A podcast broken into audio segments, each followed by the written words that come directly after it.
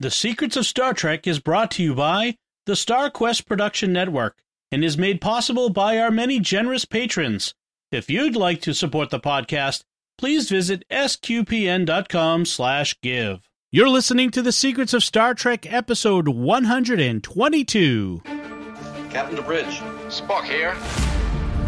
Make yourself. Surrender is not an option. Attention crew of the Enterprise, this is James Kirk. We are all explorers, driven to know what's over the horizon, what's beyond our own shores. We would have helped you get home if you had asked. That's who Starfleet is. Hi, I'm Dom Bettinelli, and you're listening to The Secrets of Star Trek, where we discuss the hidden layers and deeper meanings found in all the Star Trek TV series movies, and more. And today we're discussing the Deep Space Nine episode, Move Along Home. Yes, we finally wow. reached that one. Joining me today on the panel are Jimmy Akin. Hi, Jimmy.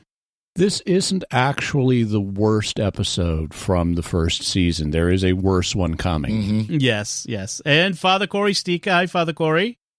Yeah, how's it going? This is a one of these episodes. It's a great concept but it's horribly executed. Folks, before we get into that, I do want to tell you to make sure, despite the uh, our, our, assessment of this episode of Star Trek, this is a uh, you know a, an opportunity to share the podcast with your friends. Please let them know about the great episodes of Star Trek we discuss. They can join us in despising this episode. I was going to mm-hmm. say it's it's misery loves company. Lis- yep. Listening to us rant about bad episodes is pu- uh, almost as much fun as uh, listening to us talk about the good ones, I suppose. Uh, but uh, please share with your Trekkie friends. Help them uh, join us in our in our misery. Actually, I have to admit, it, it's fun to kind of make fun, but this wasn't as bad no. as I remember. No, in fact, no. yeah, there there's there's aspects to it which are fun. And Father Core, you kind of touch on that. There's an interesting concept here it's just some of the decisions they made about how to execute it were less than fun. It, it's it's kind of like a Jumanji is I mean is really what it's kind of meant to be of this. Yeah, you know, you're sucked into this game and you have to basically play the game they think to to save their life. Obviously, spoiler that's not what happens because it's just a game, as they say at the end of the episode. But right, the idea idea of the entire episode being where these important characters are trapped in this game and they have to basically play the game, figure it out to get play their it. way out. Yeah. I have I maybe a somewhat different take on game based episodes. I think anytime you introduce, I mean, fiction is itself a virtual environment, mm-hmm. and tell so television shows, movies, they're already virtual environments anytime you introduce a new virtual environment inside of what's already a virtual environment, you take away some of the drama. And game based things just tend to fall flat for me. It's very hard to introduce a game and have the audience as wrapped up in it as we would if it was a non game scenario one of the reasons is the audience either knows the rules of the game or they don't. Mm-hmm. And uh, in some cases, so the, if you're a writer, you have a choice. Do I use the rules of a known game that the audience will be familiar with or not? Well, chess is one that it, a lot of people know. And so I think, if, if memory serves, back in the original series of Star Trek, one of the pitches that was made was for an idea where like Kirk has to play a chess game with human crew members. Mm-hmm. You know, and if you're like your bishop gets taken, oh, guess what? Mr. Spock is dead or something like that. And that would be about as much fun as as watching uh, you know Bobby Fischer play chess. Mm-hmm. you know, because the rules are known. And yeah, there's a little bit of added drama, but it's so artificial that you'd be put in a situation where by Trelane or someone that you've got to play chess for human lives. On the other hand, if the rules are not known, then the audience doesn't understand fully what's going on and they're having to devote brain power to figuring out this game. And the game may not be that inventive. The mm-hmm. game, I mean, you have to keep it down at a level where the audience can process it, or it's going to be totally incomprehensible. But if that's the case, the game is going to be too simple, like in the Doctor Who episode that we haven't seen yet, The Celestial Toy Maker, Mhm. where the Doctor and companions are forced to play these games, but they're like not the most creative games ever devised. Right. And so, or in the recent, in the episode of Doctor Who we recently watched, The Pyramids of Mars, where the Doctor is confronted with the riddle of the Osirans. And it's like, okay, everybody knows this riddle. This is as simple. If you've ever done logic puzzles, you know the answer to this one. Right. And in this episode, we don't know the rules of this game. They're very loosely defined, and I find that detracts from the enjoyment. Also, as someone who knows about games, their four sided dice are labeled wrong. There is no way to get a reading out of those dice the way they're labeled. Hmm. so one of the things uh, I kind of want to mention is is the, the the writers and the producers of the show they all still think this was a great episode. Uh, Ira Steven Behr, the showrunner, commented uh, later on that he he it was tough to find character stuff in this episode in terms of the writing. So he does admit some of the drawbacks, but they thought to almost to a man, most of them think of this as one of the best episodes of the season, if a little hokey. Mm, I agreed with uh, with Ronald Moore, who wasn't yet a staff writer at Deep Space Nine, but saw this before he became one and wondered if the writing staff had lost their minds. well, the, the the director of this episode, David Carson, he remembers it as disappointing. He he, he was actually somewhat disappointed with the execution. Uh, and the writer Rappaport, uh, what was his name? Um, Fred Rappaport, one of the writers. He was disappointed that the original ending was re- rewritten to reveal that it was all a game, undercutting the whole thing uh, eh, because there was no real jeopardy in it. And we'll talk about that as we go through about how you know, and especially when we get to the end about this. d- Does the making it all a game, as you're saying, Jimmy? Like that's another problem with making these a game. With holodeck episodes, and this is just kind of a holodeck episode. One of the ways that they've always traditionally made those interesting is by removing the safety protocols. Oh, the safety. Yes. In fact, Lower Decks recently made fun of that in a recent episode. The, whole like removing the safety protocols. Well, that should never even be possible. But in this case, eh, they they do it because you have to have drama if you're going to be on the holodeck. Well, this is a holodeck that you can't remove the safety protocols apparently, and thus undercutting the whole thing. So, uh, one thing I do want to mention, by the way, this was an Emmy nominated episode. okay. Yes, Wow. for hairstyle. Yeah. So not for writing and directing or anything like that. Um, but we we do start uh, with this episode with the first time we see the dress uniform on DS9, uh, the the classic. That I, I'm I'm digging here for good things to say. Yeah, and the dress uniform's not the big dress like it is in TNG. It's actually kind of, you know, a longer tunic with pants. Right. Although, of course, you know, Bashir forgets his. Gee, if only they had these magical devices that can take Yeah. energy and turn it into anything you want, like called a replicator. Yeah, you could just exactly. replicate a new one. yeah, th- that didn't make any sense. Right. Also, something that doesn't make sense. The reason they're getting into their dress uniforms is they're going to meet this race called the Wadi that the Vulcans have met on the other side of the wormhole, and so this is an important first contact experience. And and Captain Sisko keeps referring to this as a, Yes. regularly as a first contact experience, and it's like. You use that word a lot. I do not think it means what you think it means I the you. Vulcans made first contact. Yeah. You're the USS Cerritos, Cerritos. doing second contact, dude. Yeah. That's right. That's right. So yeah, uh, that that that whole like from the beginning, they've kind of missed the boat on that. Uh, one thing I want to mention in this the very beginning is we have this really nice scene between Jake and and, and Captain and or I'm sorry, uh, Benjamin Sisko is not Captain yet.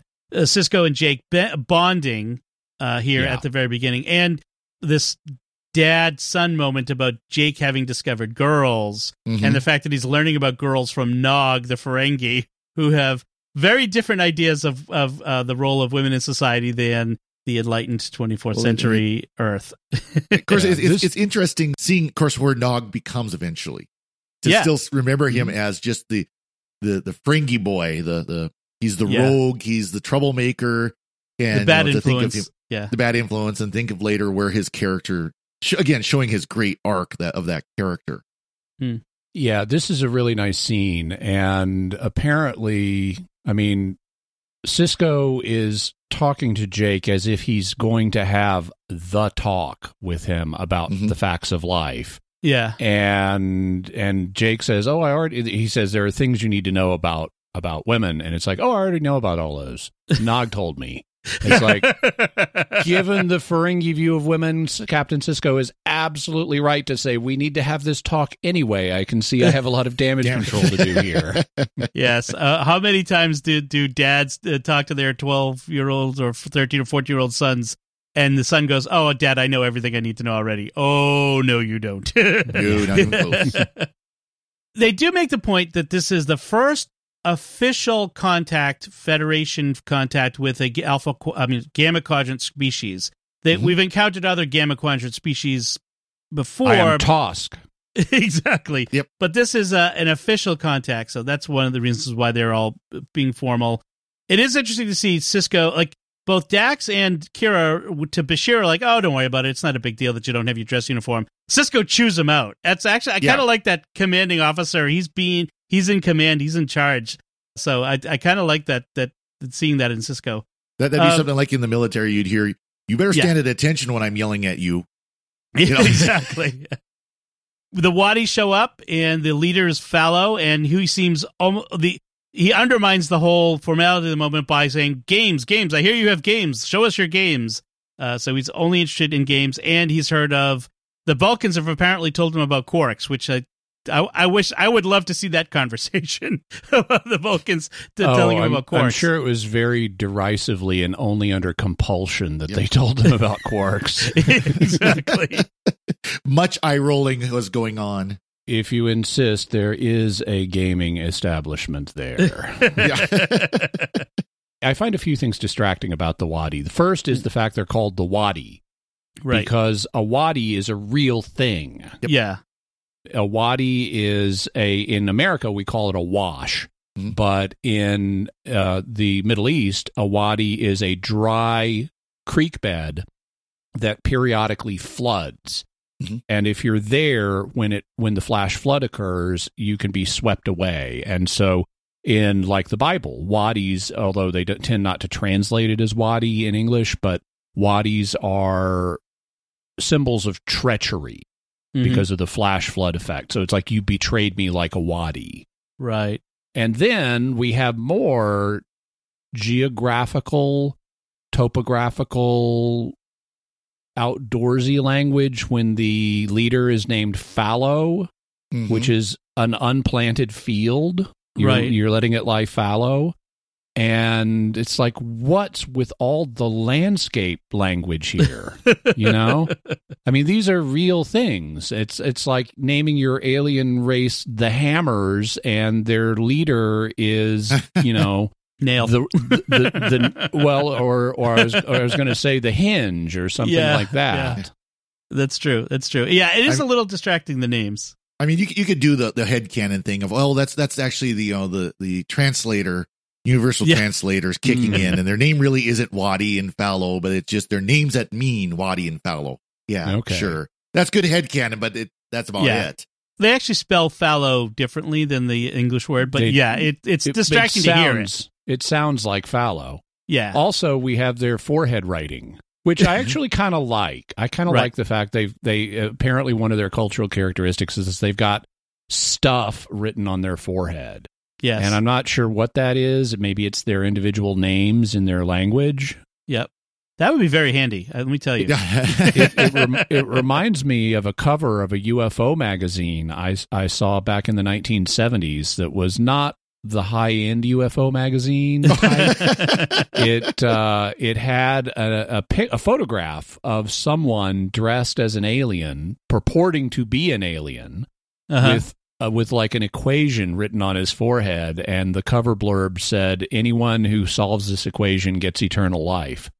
and it's like. Ah, my this is nonsense meter is going off right now. So when they when they do get to Quarks, Quark is very concerned with whether the Wadi have money, of course. Or trade items. Exactly. So they go back and forth over various items of value from the Wadi culture, the, like these wooden pegs and some some kind of priceless Yeah. juice. Sticks, juice, and stones. And, Yeah. and stones that someone clearly left in their home personal rock tumbler. right, because uh, these are gems. Uh, They're they're uh, th- these are the ones the Wadi have no use for them, but these are the things that uh, are, clearly have value to Quark. Uh, these gems. But but of course he doesn't he doesn't actually scan them to see if they're you know more than just like basic quartz. yeah, right. and they're not and they've clearly they're not cut they've clearly they're not raw they've someone's clearly put these things in a rock tumbler for a couple of months That's Yeah. right. i thought this was remarkably short-sighted of quark i don't care if i personally they tell him the first thing they offer is the sticks and they've got Yeah. a fancy name for them and they say they are highly sought after in our culture and have many uses The- and he says i'm thanks i already got lots of sticks and then they give him the nectar of whatever and it has a really bad taste to quark Mhm. but apparently they find it exquisite and it's like i don't care i mean think like a businessman dude right. i don't care if i personally want this Mhm. i can either sell it to alpha quadrant people as this is what's really highly prized in the gamma quadrant don't you want it right. or and there are bound to be people who like the taste of this stuff in the alpha quadrant and it's got the exotic fact it comes from the gamma quadrant Mhm. or since we're opening up trade relations with the gamma quadrant if these sticks are highly sought after and this juice is considered exquisite sell it back to the gamma quadrant people for things you really want Yeah. Exactly. Yeah. Well, especially since again they've got replicators. He can program the replicator to produce billions of them and flood right. their market and make tons of money.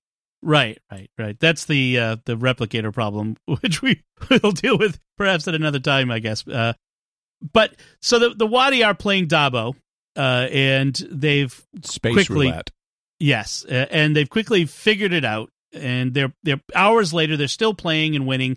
Sisko has given up on diplomacy. He's bored out of his mind and he's leaves. been sit, sitting around for six hours while they play games right. Mhm. and Quark is losing his shirt, so he uh, basically tells Broik to, you know, the, and this is the first time we hear Broik's name, by the way, but he's one of the Mhm. other Ferengi who works for him. Tells him basically to cheat. He's it's the classic: you press a button under the table, and it causes the roulette wheel, the ball to fall in the ro- the the the place you want it to on the roulette Yep. wheel, and that And- gets him to lose. And the nice thing is, you don't even have to actually put a button there. You just show his hand going under the table, and the Right. audience can infer what's happening. Exactly. By the Um, way, mhm. there there actually are situations because so Dabo is basically roulette, Yes. and so it depends on the spinning of a wheel and where things fall on that wheel. And there actually have been ways to do what the Wadi do in this scene. There was a mathematics professor who took a crew of people into a casino in Monte Carlo and watched the roulette wheels for like a day or two and took notes on how they fell Mm. because the wheels were not perfectly balanced. Right. And if they Mm. and after watching enough spins, they could detect which way the bias, which way individual wheels were biased, and then they came back in and started betting, knowing the wheels' biases, and were able to make more money than they should. And the casino owners didn't know what was going on. They knew these people are somehow making way more money than they should, but they didn't know how right. and because this was entirely naturalistic, you know. Uh, but they their solution was at night when the casino was closed, change all the wheels, just swap them to a different machine, Oh, sure. and they don't know which has what bias now. Wow. Yes, that's good. when they came back, that was I'm sure that was a surprise. They ended their expedition rather quickly. Yes. so eventually, Quark gets caught by the Wadi, and rather than punish him, the Wadi replace they they do the same thing essentially, uh, but they replace the Dabo wheel with a new game they call from their their planet called Chula. Now let's think of That's that where name, the that's where the Jaffa are from, isn't it? Yeah. the Chula. Yeah. Well, in this case, Chula. the name Chula comes from It's C H U L A, Chutes Yeah. and Ladders. That's Right. where they, they got the name from, Chutes and Ladders, Mm. the the small children's They game, and that shows Could you have about said they should have said, said Shula then. yeah, right. And it, it, it Uh, looks like you take a chutes and ladders game and you just make it like six stories tall. It's 3D Chutes Yeah. and Ladder, like 3D chess, 3D Chutes and Ladders. Yeah, chutes and ladders. By the way, now that's what we call it in America. In originally, it was called snakes and ladders. Yep. Ah, and it was an, a game from ancient India that was supposed to teach moral virtue. You uh, don't want to do morally bad stuff, or you will slide down a snake. Instead, you want to practice virtue and climb the ladders. Oh, interesting. Uh, uh, that might have been a better game than she- my kids have been playing. We're playing a very sophisticated game then. So as they start playing, it's the middle of the night, or frankly, it's probably close to morning by this point, and uh, and we we see Sisko asleep in his bed, and then he rolls over, and suddenly he's on the floor of a strange room in his uniform, Yep. where and and there are three doors, and which door do you want to go through? Basically, is his first thing. And his first instinct is, okay, I must be in a holo program, right? So he Mhm. does the end program, doesn't work. And for some reason, this I find interesting. In addition to giving him his uniform, they've given him a tricorder. In fact, they give everyone who shows up with him a tricorder too. I thought that was Yeah, interesting. uh, And they've changed their clothes because he was like in his pajamas, and now he's in his uniform again. Yep. Yes, presumably the others. Uh, so Bashir, Dax, and uh, Kira are all there with him. They, these are all the ones who greeted the the the Wadi as they arrive. So they're all they eventually encounter. He does find Fallow, the, the head of the Wadi, behind one door where he says, "Move along home," and that's the title. And we hear uh, that Oh, a lot. he says it more emphatically than over. that. It's like, move along home, move along home, move along. And it's very incoherent. yes, he is.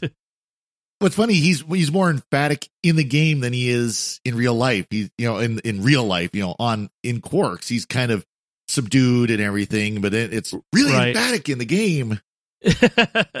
Then he encounters Bashir, who's having a panic attack. Well, well, he claims that what he's doing is he's yelling in the in his nightmare to wake himself up. It's like, don't you ever do that? I'm like, no.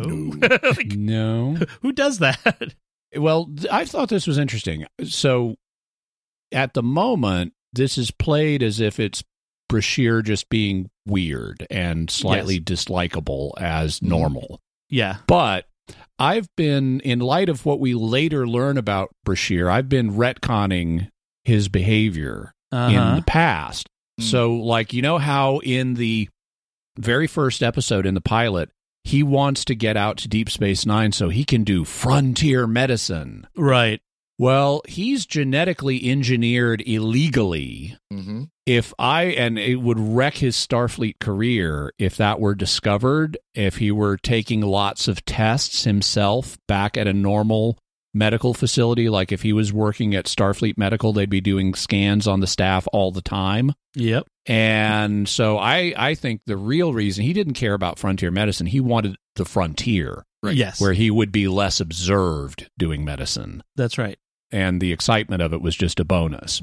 And mm-hmm. so here, he betrays a greater awareness of lucid dreaming Mm. than most people. If he if he thinks it's normal to be in a nightmare and just go, "Oh, I'm going to wake myself up." I mean, that either happen if you're in a nightmare, that either happens or it doesn't for Right. most people. Most people do not become lucid in a nightmare and then take conscious steps to wake themselves up. So I think the fact he becomes regularly lucid in a nightmare and is able to consciously take steps to wake up is another sign of his genetic engineering Mm-hmm. and he this is a slip where because people don't talk about their dreams very much with each other he doesn't realize this is part of his genetic editing and he assumes other people have the same thing Interesting. Another interesting character moment uh, in the same scene is uh, Kira, because both Dax and and Bashir find this fascinating that they're they're apparently in some sort of test or game. They don't Mhm. they haven't figured it's a game yet, but they figure it's some kind of maze. And oh, and and and Dax like, oh, there doesn't seem to be any kind of immediate threat, Major. And she's like, and Kira says, oh no, I'm sure all you Starfleet explorers find this fascinating, but I'm a Bajoran administrator. This is not what I signed up for. Yeah. I just- Yeah. I just think it's it- it's funny that like we here we have this cast in stark terms, and we get another one with Odo later on. This the difference between Starfleet and the Bajorans in this in this Mhm. in- on this station, and uh, Yeah. so I, I I do like that moment. And, now that we're in the game, you know, it's it's clear this is a it's basically it's an escape room before escape rooms were cool. You know, of course that's Yeah. like the thing now. You can go to these escape room stores and you know it's puzzles and you try to escape from the you know figure out the puzzles, figure out how to get out. Well, that's basically what this is. Is there a Chula escape room out there somewhere? Has someone created a a, a, move along home version of escape rooms? It wouldn't surprise me. Wouldn't surprise me. So in the morning, Jake, uh, Sisko had told Jake, in the morning, we're going to get up early. We're going to have a talk. And Jake is obviously dreading that. And so in the morning, Jake goes to Odo looking for his dad. Like, hey, my dad said we would have to get up and do this talk. Where's my dad? And this is when Odo learns that all the senior officers are missing from the station. They, they're they're not on the station, and the computer do, it doesn't have any record of them leaving. And here's another good moment. He goes to ops where Primmin, the security officer, who Hmm. by the way is in his last episode on DS9, Oh, I like Primmin. I, I do too. I actually kind of liked him, uh, but he's unaware. And Odo says to him, "How long have you been a security officer? Have you lost many commanding officers?" and Primmin's like, "What?" so, so that was that was good. I, I like that that moment with Odo there. Uh, Odo gets a couple good lines in this one. And, and notice that Primmin is basically a stand-in for Chief O'Brien Right. because Chief O'Brien Colm Meaney is not in this episode at all, and he basically kind of plays that same role right. with, especially with you know, like uh, later He on when he kind- transports Odo and things like that. He's he's kind of filling Yeah. that same character, just a bit more foolish than Chief Yeah. O'Brien usually is. Yeah, he has the same kind of working man vibe in this episode as opposed to the Starfleet security liaison vibe. Yep. Right, right. Uh, uh, we we are told in dialogue by, by Jake that the, the O'Briens are back on Earth for. Uh, uh, we we aren't told in this episode, but in another episode that it's Keiko's mom's hundredth birthday uh, celebration or something like that. Uh, That's why they're not there. I do like Primmin though when uh, Odo gets uh, up to the up to the uh, ops. Constable Odo. Like- That's security chief to you. Like only Yeah. only Sisko gets to call me constable.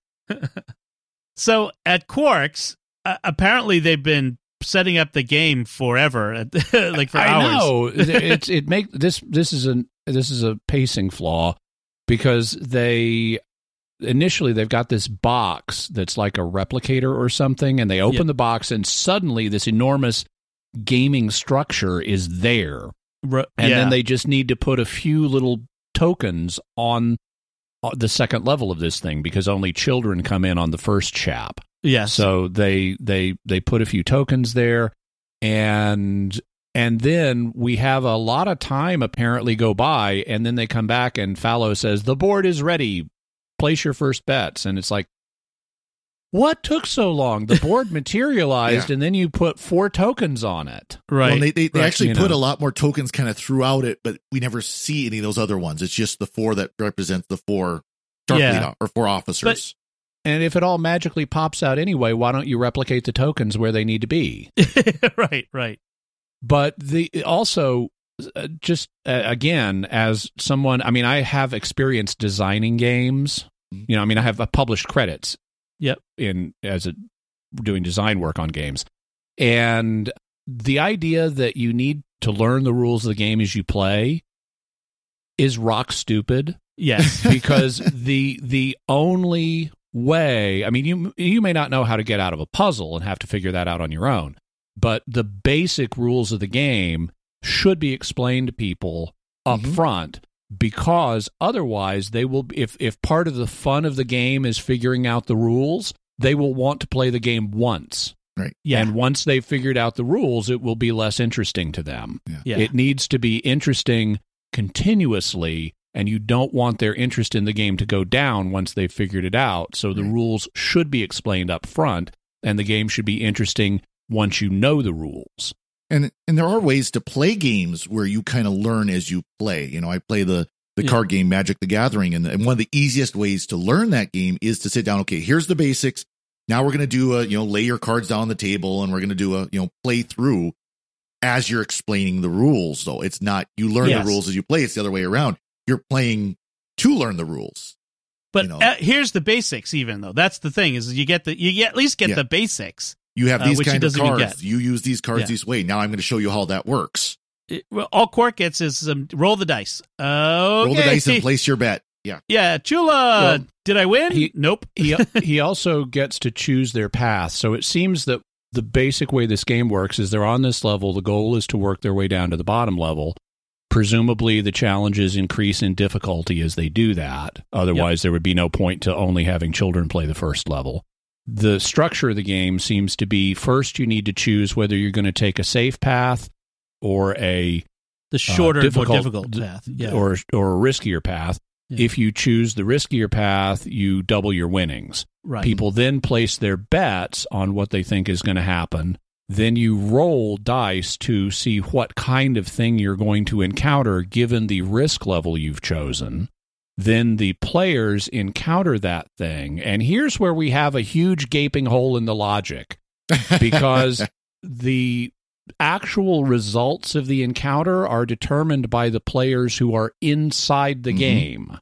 right. But Quark is able to go several rounds without even realizing there are players inside the game.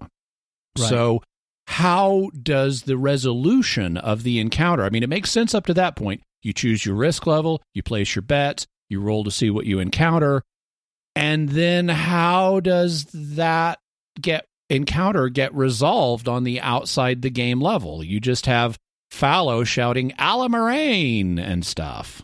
Well, they they kind of wink at that with like, oh, he's they're going to encounter the Chandra, and it's like, of course, like, is that good or bad? Neither, mm-hmm. both. And he's like, I don't understand. And, and the, so the Wadi just kind of speak in riddles. So Quark is just kind of blundering along in the game without knowing what's going on. And apparently, this game console that Falow is using is eh, from from Quark's point of view is deciding the outcome. Like you'd be a fool to play to keep playing a game where you don't even know how the outcome is determined. Yeah. And it, we, the audience, get to see that because when they encounter the Chandra, a name that will live in infamy, it turns out to be a little girl that's playing hopscotch. yes. And this is another problem that it, that comes up in game-based episodes is even when you're trying to come up with a space game, oh, guess what? The celestial toy maker has invented hopscotch. You know. Yeah. and it takes the edge off things. And so she's hopping back and forth, crossing a barrier that otherwise will shock you, doing this little ritual. But at least Ira Steven Behr tells us, with tongue firmly planted in cheek, that this is the greatest moment in Deep Space Nine history. Alma Alma count to four. Allamaraine, then three more. Allamaraine, then three more. see. Allamaraine, if you can see. Allamaraine, you'll come with me. Allamaraine, you'll come with me. Alma Third chap. Third chap. Yeah. You know, and- and what what's funny too is uh, Avery Brooks's expression on this slips, where you can tell he is annoyed that he has to do this, but then he kind of hides it with his little kind of cock his head, you know, that that that Sisko does when he finds something kind of uh amusing, shall we say? Yeah. you, you- Nan- you just see it for a brief flash of a second. It's like, do I really have to do this?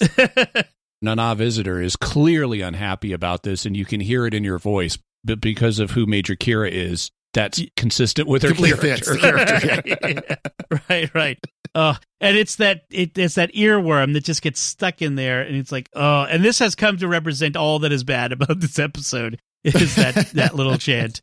But yeah, by the way, one other thing about not knowing the game and ha- the rules of the game and having to learn as you go Mhm. is you're setting yourself up for a Fizbin situation where they can just make up the rules to Yep. suit themselves and and and cheat you. Right. That's true. That's true. So, uh, oh, I can't wait till we get to that episode of original series. That's a fun one.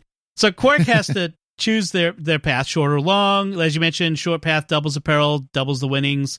He still doesn't know that real people are in the game until Odo comes into Quarks and says four officers are missing, and this is when he realizes somehow that his four game pieces are those four officers. He, he kind of stares at the four pieces. We get a close up view of the game pieces, and he has a realization and decides to take the safer path.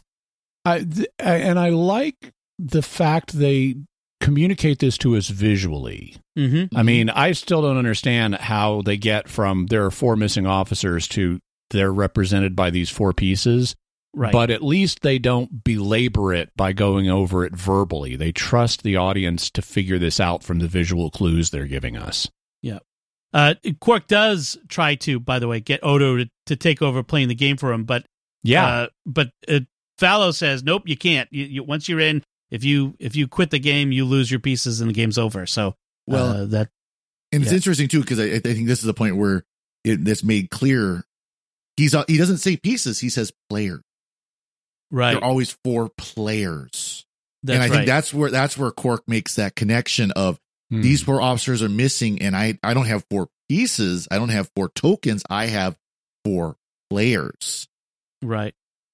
This is about the same time in the story also that Dax figures out finally that they're in a game and because the, oh the Wadi do love games uh, duh Yeah. Yeah. what was the first thing they asked about? yeah so this new race from the Gamma Quadrant shows up loving games and then suddenly you go to bed and wake up in some sort of labyrinth where you have to solve puzzles and riddles and mazes gee I wonder if that's connected Well, of course, knowing Dax's character later, she comes to really like games like the likes playing Dabo and stuff like that, and it's just like, Yeah. oh, she should And be enjoyed Tongo. by this. And Tong, yeah, it should be enjoyed by enjoying this. She should be, you know, thrilled by yes this. I wonder if anyone's figured out rules for Tongo that would be interesting Sort of. Yeah. Uh, all right. So they get to the next challenge, which is they enter a room full of Wadi, including people that they've met before the uh, in that initial contact. Um, We've only got so many Wadi costumes. exactly. And they, they they laugh at the four players, and the the room begins to fill with smoke. And at first, But Sisko they're also says, having a, having a party. They're Yes. they've all got these drinks in their hands. They've got a table of food. Major Kira gets to throw a plate of the food on the floor in frustration. "Yes." hmm And uh, uh, Sisko smacks some food out of Bashir's hand because he was about to eat it, and he's like, "Don't eat it, drink or eat anything because it might be poison." But uh, when the room starts filling with smoke and they start coughing, Bashir's the one who figures out the Wadi aren't coughing uh, with the smoke, and they're eating and drinking food. So maybe I could try a drink, and that turns out to be the antidote from whatever it is that's causing them uh, pulmonary distress, shall we say? He's doing his Uh, scientific his scientific research by. It's not it can't be any worse than what we're dealing with now. right. And, and the classic Star Trek doctor who takes who takes the antidote uh, on themselves and tests it on themselves. Uh, and it turns out it's the right thing to do. Shap four. So they they get a they get to the next level. And in ops, Odo and Primmin, meanwhile, are trying to pick up life signs on the Wadi ship because they figure that must be where they are. They find some strange readings, and Odo wants to go on the Wadi ship Power readings. power readings. Yep. And Odo wants to be able to check it out. And this uh, this is actually a really fun bit of exchange of dialogue here. The other uh, fun Odo moment because Primmin's like, "No, now wait a minute, Odo. You can't just go storming onto their ship without permission." And Odo's like, "Oh, is that Starfleet policy?" Uh, that's right. Well, I'm not in Starfleet. Beam me over. Yeah. I just love that that moment there. That uh, like the, Rene Auberjonois gets a really great uh like oh uh, I'm sorry is that not Starfleet policy? That was such fun. He plays it a little broadly in both ways, though. Yeah, he Yep. does. He does. Um, so he gets on the Wadi ship. He finds the door with the game symbols. He opens it. There's a bright light, and goes through the door and ends up in Quarks. So and obviously, they had, they had set this up by saying the only thing we have that generates power signatures, anything like that, is a transporter. right. So it's some kind of transporter holodeck thingy. Obviously. Yeah. So once Odo gets to Quarks, he wants to stop the game, but they're told uh, if you stop the game, you'll lose your players. And again, it's implied, or they they assume that means that you lose the players and they die. They sort of assume the worst here. Uh, Yeah. Odo, Quark, everybody. The Wadi never threaten their lives. They just say you'll lose your players. But to up the drama, Quark makes an unfortunate roll, so one of the players ends up being lost, and we have Attack of the Killer Lights, and Yes. Bashir disappears. And so Bashir is presumably dead, and Falow takes his piece off the board and ceremoniously tips it over. Yes. So it goes thunk, and Odo is freaking out and like saying, I want this, I want that, I want that piece back. right. Uh, and Falow says something very interesting, which is if you'd care to take his, meaning Quark's, if you care to take his place after the game, that can be arranged. And that's a, actually, you think about it in hindsight, that's a sign that Bashir is not dead. Right. That, yeah, I can replace him, just not in this game. Yes. Well, you you can have it back when you when you play the game. Yeah. Uh, by the way, Bashir so totally uh, foreshadows his own demise in the game by talking about how he finds the, the life threatening stakes of the game exhilarating. So that obviously means Mm, something bad is going to happen to him.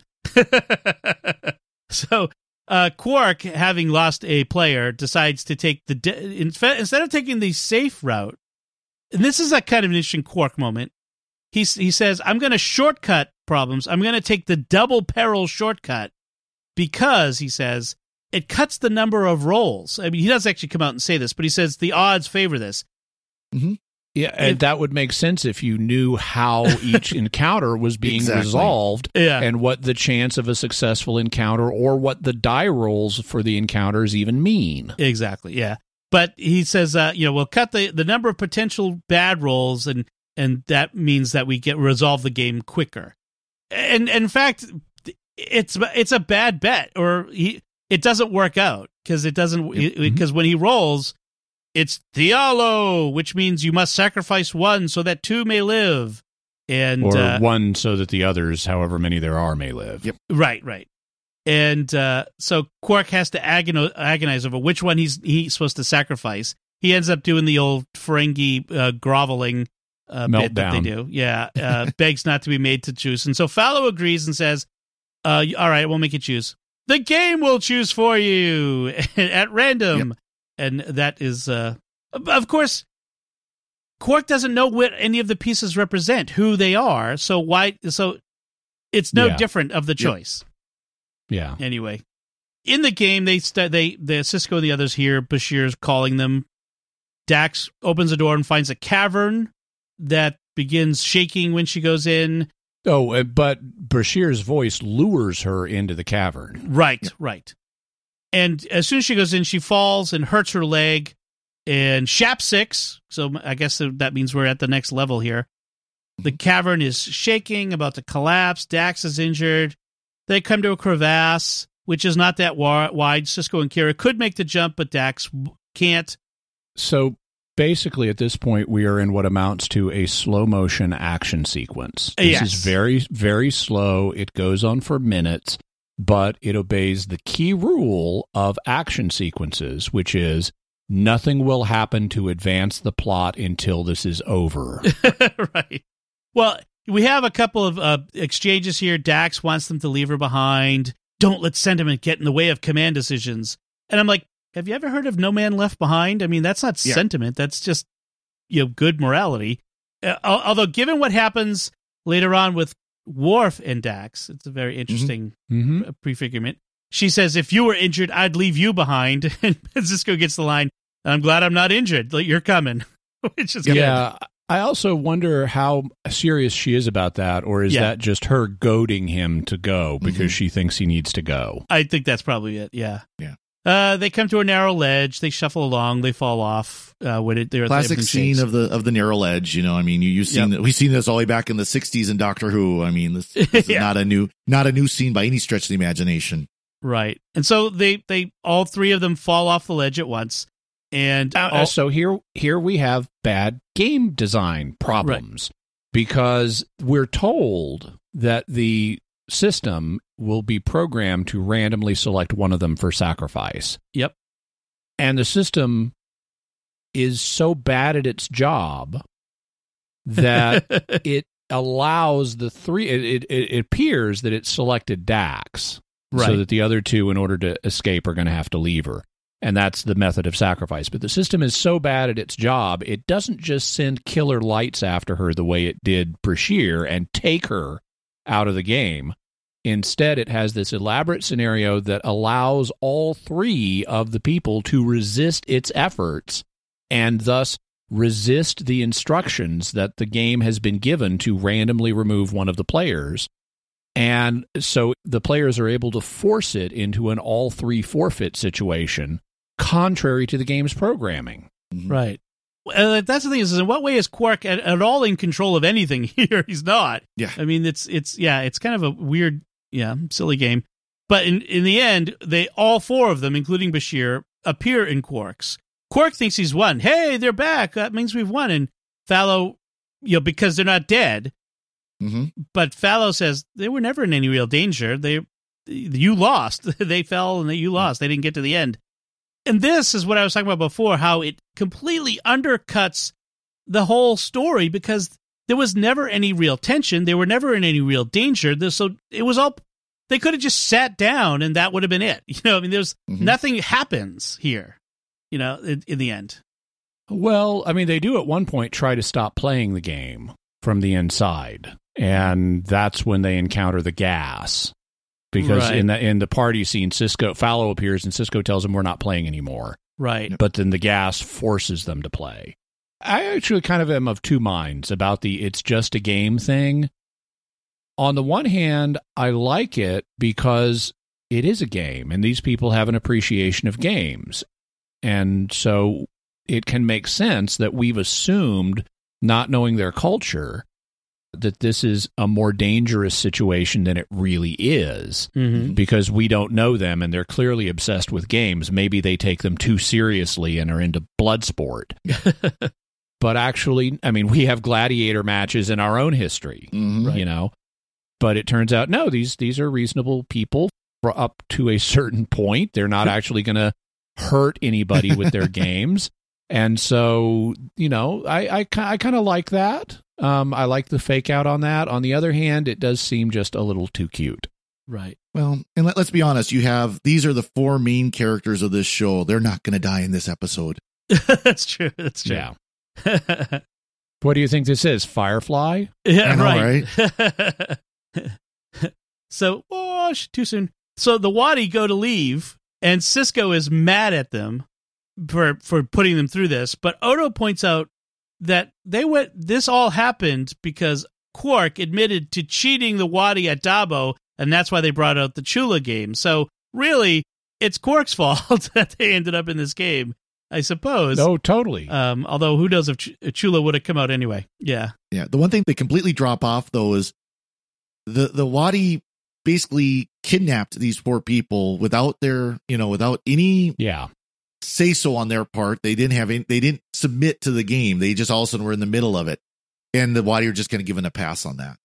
Yeah, yeah. I mean, it was, it was Sisko's about to get mad at them, but that's when it gets undercut by Odo's pointing out what Quark did, and so they, they that yeah, then they got to get a pass because of that. That still doesn't excuse what they did, No, but Here in the Alpha Quadrant, we have a concept called kidnapping, and we actually have laws about this concept. You should be aware of Yeah. them for the future. yeah, If- in the future, you- don't yeah, Yeah, if if you take a kid against its parents' uh, permission, take it to an ice cream shop, it's still kidnapping. The right, kid's going right. to enjoy it, but it's still kidnapping. You know? Right. So the Wadi uh, leave to head back home, and Quark chases after them because he wants a license for Chula for the bar, and that's it. Wah, wah, wah. Wah, wah. Yes, the horns of uh, humor. So, any final thoughts about Move Along Home, Father Cory? So when Odo beams over to the Wadi ship, it is the same exact set as the prison transport in the previous episode, The Passenger. That's the true. literal same set. I think this set shows up, if I remember right, at least one more time this season. So I get it's their generic alien ship set. Well, in the model, I think is the generic alien ship model Ship, that they had for the season exactly. two. Yeah, Jimmy. This episode was a budget buster. Hmm. As a mid-season episode, they built these new sets and props and costumes, and they apparently this is even scaled down from from a much more dramatic episode that they couldn't have afforded to do. Hmm. But even so, it really put strain on their budget unexpectedly because they weren't expecting it to be as expensive as it was. And I think maybe the sets are one of the things that some of the production staff liked about this, but the best I can say about it is it's not as bad as the storyteller. oh my, yes, yes. Oh, that's boy. coming. That's coming. All right. Uh, so as we wrap things, actually, I want to uh, before we wrap things up, uh, we have some listener feedback that I'd like to share with you, Ooh. and Let's start with uh, on our episode, Enterprise episode Cold Front, episode 117. We got an email from Casey who writes In that episode, Jimmy dinged Archer for taking an intercom call from T'Pol. However, she's equally, if not more, at fault. She's talking about a covert mission across the ship's intercom when there's a suspected enemy on board. It reminds me of Wrath of Khan, where Spock and Kirk have, of course, developed a secret code to use if one of them's ever forced to make communication or the communication line is unsecure. And this gets back to the common complaint about Starfleet not acting with even mil- minimal military protocol. So, Mhm. yeah, T'Pol is, uh, is equally at fault in that one. Michael uh, wrote on uh, Facebook, he says, uh, My wife and I just finished the first season of Enterprise. The temporal Cold War storyline is exhausting, as you said, and also the desire to invent new species every other week when there are plenty of underdeveloped species already in canon could be showing first contact with. Mhm. But with apologies for not having watched any of the new CBS All Access Trek, I think I'd say Enterprise actually had the best first season out of all Trek, or at least better than TNG, DS9, and Voyager. That doesn't make it a better series than any of those, but there were fewer throwaway episodes, and the actors, for the most part, seemed to be relatively comfortable with their characters. What do you think? Except for the original series, I would agree. Enterprise's first season is less shaky than Next Gen and DS9 Yeah. and Voyager. I will say that Lower Decks is probably has the best first season so far. Yeah, yeah, I Yeah. We've been agree. enjoying it. so yeah, yeah, and uh, you'll get to uh, if you're not a patron yet, uh, you'll get to enjoy it perhaps next week. I'll talk about that in a second. But first, I, I got one last bit of feedback on our episode on the Discovery uh, episode, Into the Forest I Go. Matthew wrote on Facebook, Did you guys watch Fringe? There's a lot of parallels with the second half of the first season of Discovery and the series Fringe, with imposters in a Hmm. parallel universe and alternate versions of the main cast. Who was the showrunner for Fringe? Alex Kurtzman, the showrunner for Mhm. Discovery. I was a huge Fringe fan. Same see, here. that's, that's one of those. That's one of those series that's on my list to watch. I just have never sat down and watched it. It's Hmm. it's also another one one of those series where it it's my six episode rule. J- stick with it for six episodes, and then it Mhm. will really hit you. Also, Leonard Nimoy's in it uh, later on. There you go. So.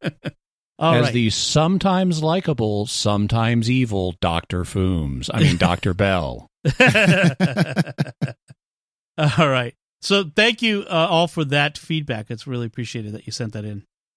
As we wrap things up, I want to take a moment to thank our patrons who make it possible for us to create the secrets of Star Trek, including Ambrose B, Jacob G, Joshua B, Steve M, and Levi P. Their generous donations at sqpn.com slash give make it possible for us to continue the secrets of Star Trek and all the shows at StarQuest. You can join them by visiting sqpn.com slash give. Uh, we'd also like to thank Victor Lambs, who edits the show for us every week. So that's it from us. What did you think of Move Along Home? is this your favorite? I'm sure this is somebody's favorite episode somewhere. Uh, so I want to hear from you. Uh, I mean, because there's something for everyone. Uh, if you have a different opinion or different different thought, uh, let us know. Let us know by commenting on the show at sqpn.com slash trek or our Facebook page at facebook.com slash starquestmedia or send an email to trek at sqpn.com. And as I mentioned before, we'll next time we'll be uh, the discussing or we'll be releasing our discussions of Lower Decks season one that we've been having. Uh, if you are a patron, you've been hearing us over uh, as Lower Decks season one has gone along. We've been having discussions and releasing those as they happened on Patreon as a special exclusive for you. Uh, but now that the season is over, we're going to bundle all those together and we'll release that for the general listening audience. So you can get an idea of the sorts of benefits that come with being a patron. So that's next time. And then after that, the following week is Discovery Season 3. That's right. We'll be watching Discovery Season 3 each episode as it comes along and be releasing our discussions a couple days after. I forget which day of the week Discovery's on. Thurs- comes out Thursday, just just like uh, Lower Decks is. It comes out All right. Thursday. and you'll and you'll get our discussions of those uh, every Monday as the season goes along. So until next time, Father Cory Sticha, thank you for joining me and sharing the secrets of Star Trek. Thank you, Dom. And Jimmy Akin, thank you as well. Thank you, and live long and prosper. And once again, I'm Dom Bettinelli. Thank you for listening to The Secrets of Star Trek on StarQuest. And remember, move along, move along home! move along home! he had said something about moving along home.